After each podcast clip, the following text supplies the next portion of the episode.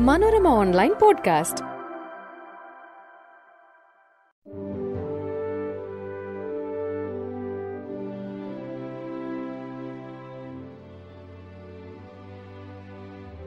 നമസ്കാരം. മനോരമ ഓൺലൈൻ പോഡ്കാസ്റ്റിലേക്ക് സ്വാഗതം. ഞാൻ സെബിൻ പയസ്.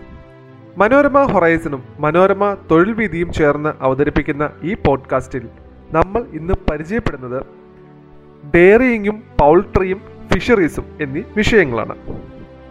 മനുഷ്യന്റെ ഉപയോഗത്തിനുള്ള പാലിനും പാൽ ഉൽപ്പന്നങ്ങൾക്കുമായി മൃഗങ്ങളെ സംരക്ഷിക്കുന്നതിന് ഡെയറിംഗ് എന്ന് പറയുന്നു. ഭക്ഷ്യോൽപ്പന്നങ്ങളായ മാംസം മുട്ട എന്നിവയ്ക്ക് വേണ്ടി ഉപയോഗിക്കുന്ന പക്ഷികളാണ് പൗൾട്രി വിഭാഗത്തിൽ പെടുന്നത്. മത്സ്യം കക്ക ചിപ്പി മറ്റു ജലജീവികൾ എന്നിവയെ പിടിക്കുന്നതും പരിപാലിക്കുന്നതും വിപണനത്തിനായി ഒരുക്കുന്നതും വിപണനം നടത്തുന്നതും ഉൾപ്പെടുന്ന മേഖലയാണ് ഫിഷറീസ്. വിവിധ പ്രജനന രീതികൾ പരിചയപ്പെടാം. ആദ്യമായി അന്ധപ്രജനനം. ഒരേ ഇനത്തിൽപ്പെട്ട ജീവികൾ തമ്മിൽ ഇണചേരുന്നതാണ് അന്ധപ്രജനനം. അന്ധപ്രജനനം വഴി സമയുഗ ജപ്തം വർദ്ധിപ്പിക്കാൻ കഴിയുന്നു. അതിനാൽ ശുദ്ധ പരമ്പരകൾ ലഭിക്കുന്നതിന് അന്ധപ്രജനനം ആണ് നല്ല മാർഗം. അന്ധപ്രജനനത്തിലൂടെ ദോഷകരമായ ഗുപ്തഗുണ ജീനുകൾ പ്രത്യക്ഷപ്പെടുകയും അവയെ തിരഞ്ഞെടുപ്പിലൂടെ ഒഴിവാക്കാൻ സാധിക്കുകയും ചെയ്യും. ഇത് ശ്രേഷ്ഠ ജീനുകളെ ഒരുമിപ്പിക്കുന്നതിനും അനഅഭിലേഷണീയമായ ജീനുകളെ ഒഴിവാക്കുന്നതിനും സഹായിക്കുന്നു. അതുകൊണ്ട് ഈ രീതിയിൽ ഓരോ ഘട്ടത്തിലും തിരഞ്ഞെടുപ്പ് നടക്കുന്നത് അന്ധപ്രജനന സമൂഹങ്ങളുടെ ഉൽപാദനക്ഷമത വർദ്ധിപ്പിക്കുന്നു. എന്നാൽ നിരന്തരമായ അന്ധപ്രജനനം നടത്തുന്നത് വന്ധ്യത ഉൽപാദനക്കുറവ് എന്നിവയ്ക്ക് കാരണമാകുന്നു. ഇതാണ് അന്ധപ്രജനന നിർവീര്യത എന്ന് വിളിക്കുന്നത്. ഇത് അതിജീവിക്കാൻ തിരഞ്ഞെടുത്ത ജീവികളെ അതേ ഇനത്തിലുള്ള പരസ്പര ബന്ധമില്ലാത്ത മറ്റൊരു ശ്രേഷ്ഠ ജീവിയുമായി ഇണചേർക്കാം. ഇത് ഉൽപാദനക്ഷമതയും പ്രത്യുൽപാദന ശേഷിക്കുള്ള തലമുറയെ തിരികെ കൊണ്ടുവരുവാനും സഹായിക്കും. ബഹിർ പ്രജനനം. വ്യത്യസ്ത ഇനങ്ങൾ ചേർന്ന് പുതിയ ഇനം ഉണ്ടാക്കുന്നതിന് ബഹിർ പ്രജനനം എന്ന് പറയുന്നു. അടുത്തത് ഔട്ട് ക്രോസിംഗ് ഒരേ ഇനത്തിൽപ്പെട്ടതും മാതൃ പിതൃ വംശ പാരമ്പര്യങ്ങളിൽ നാല് മുതൽ ആറ് തലമുറ വരെ പൊതു പൂർവികർ ഇല്ലാത്തതുമായ ജീവികൾ ചേരുന്നതാണ് ഔട്ട് ക്രോസിംഗ് ഇങ്ങനെ ഉണ്ടാകുന്ന സന്തതികളാണ് ഔട്ട് ക്രോസുകൾ സങ്കര പ്രജനനം. വ്യത്യസ്ത ഇനത്തിൽപ്പെട്ട ശ്രേഷ്ഠ ആൺ ജീവികളെ ഇണ ചേർക്കുന്നതാണ് സങ്കര പ്രജനനം. രണ്ടിനങ്ങളിലും പെട്ട ജീവികളുടെ അഭിലഷണീയമായ ഗുണങ്ങൾ സങ്കര പ്രജനനത്തിൽ സംയോജിക്കപ്പെടുന്നു. ഉദാഹരണം ബിക്കനീരി ഇനത്തിൽപ്പെട്ട പെണ്ണാടുകളെയും മറീനോ ഇനത്തിൽപ്പെട്ട മുട്ടനാടുകളെയും സങ്കര പ്രജനനം നടത്തി പഞ്ചാബിൽ വികസിപ്പിച്ചെടുത്ത പുതിയ ഇനം ചെമ്മരിയാടാണ് Hisar Dale interspecific hybridisation. രണ്ട് വ്യത്യസ്ത സ്പീഷീസുകളിൽ പെട്ട ജീവികൾ തമ്മിൽ ഇണചേരുന്ന രീതിയാണിത്.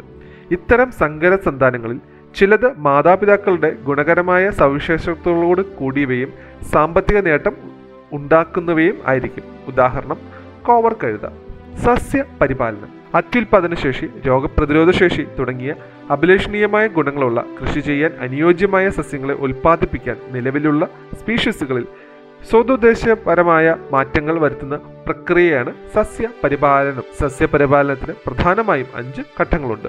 ഒന്ന് വ്യത്യസ്തതകളുടെ ശേഖരണം. നിലവിലുള്ള സസ്യത്തിന്റെ വൈവിധ്യമാർന്ന എല്ലാ സ്പീഷീസുകളെയും അവയുടെ വന്യ ഇനങ്ങളെയും ശേഖരിക്കുകയും സംരക്ഷിക്കുകയും സ്വഭാവ സവിശേഷതകൾ വിലയിരുത്തുകയും ചെയ്യുന്നു.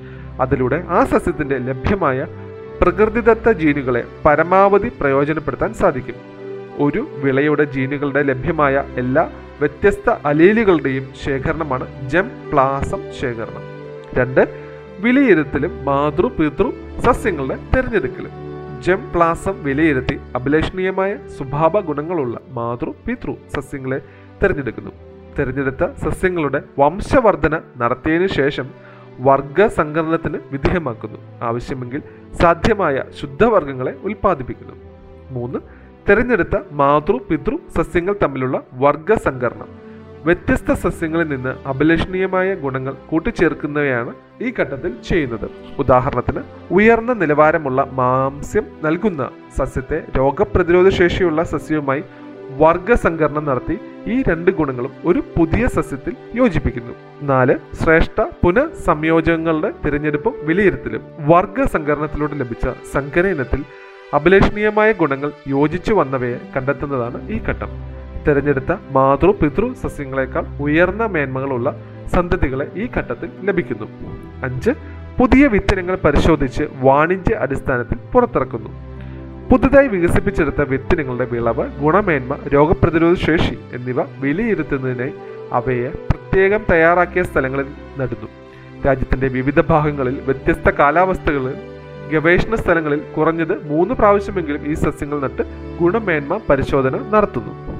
അരിയും ഗോതമ്പും ആയിരത്തി തൊള്ളായിരത്തി അറുപത് മുതൽ രണ്ടായിരം വരെയുള്ള കാലഘട്ടത്തിൽ ഇന്ത്യയിൽ ഗോതമ്പ് ഉൽപാദനം പതിനൊന്ന് മില്യൺ ടണ്ണിൽ നിന്നും എഴുപത്തിയഞ്ച് മില്യൺ ടൺ അരി ഉൽപ്പാദനം മുപ്പത്തി അഞ്ച് മില്യൺ ടണ്ണിൽ നിന്നും തൊണ്ണൂറ് മില്യൺ ടൺ ആയും ഉയർന്നു.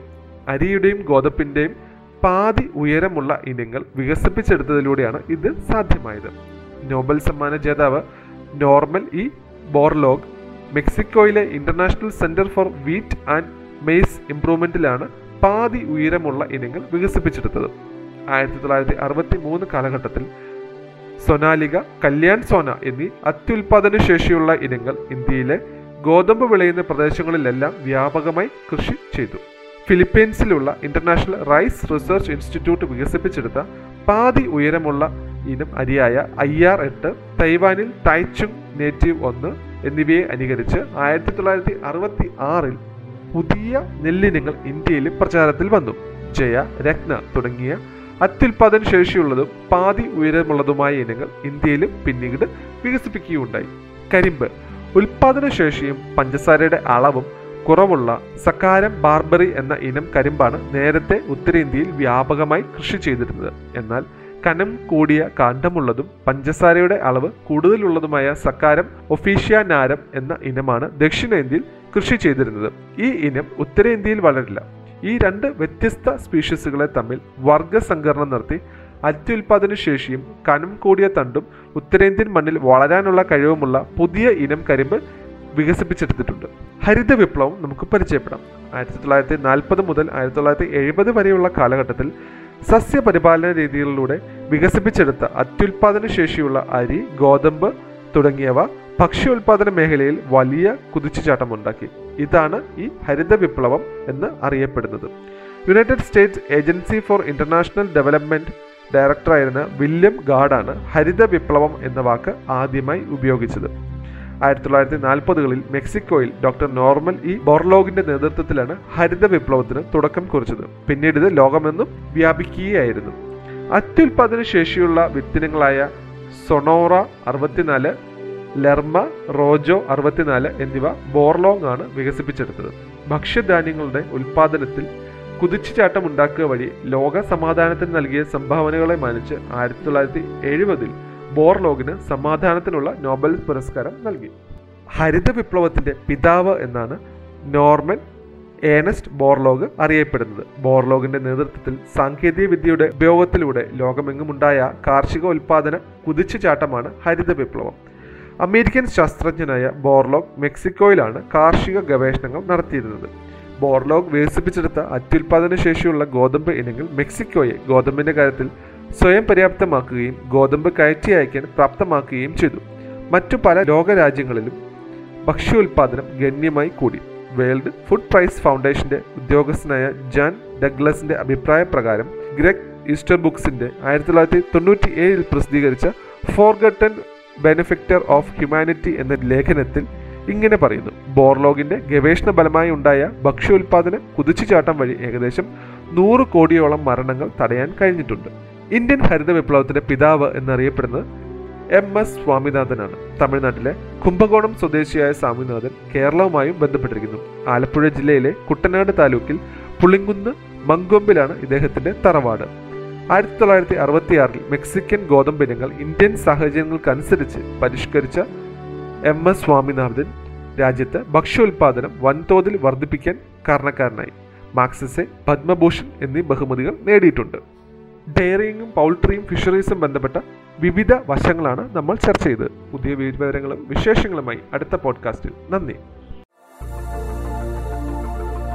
Manorama online podcast.